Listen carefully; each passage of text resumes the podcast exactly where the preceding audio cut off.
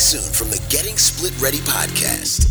The light at the end of the tunnel. If people find out that they're in a parental alienation situation and they fix it, because it can be fixed, right? He makes it sound so simple, doesn't he? But I'm an optimist. I'm a total optimist. I see the good in people. I got to these days. I used But to. How do you? yeah. This, Then she how met do you- me. what- when you bring people back together, talk a little bit about that. Well, that's something different. So, the best prevention for parental alienation and the best tools that we have is co parenting. And so, research shows that time and time again, if we can get the people to lower their hostility and to work together, that's going to be the best way to cut off parental alienation. I just want to say, I tell every client I have to do co parent counseling, and it's amazing how it's not a known.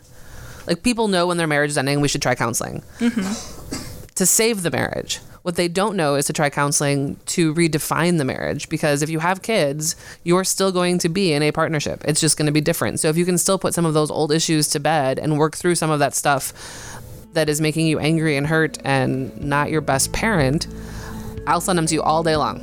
Great. Awesome. The Getting Split Ready podcast can be found on YouTube, Castbox, and at splitready.com. If you're not sure about being split ready, go to splitready.com and take our 10 minute assessment and find out if you're split ready.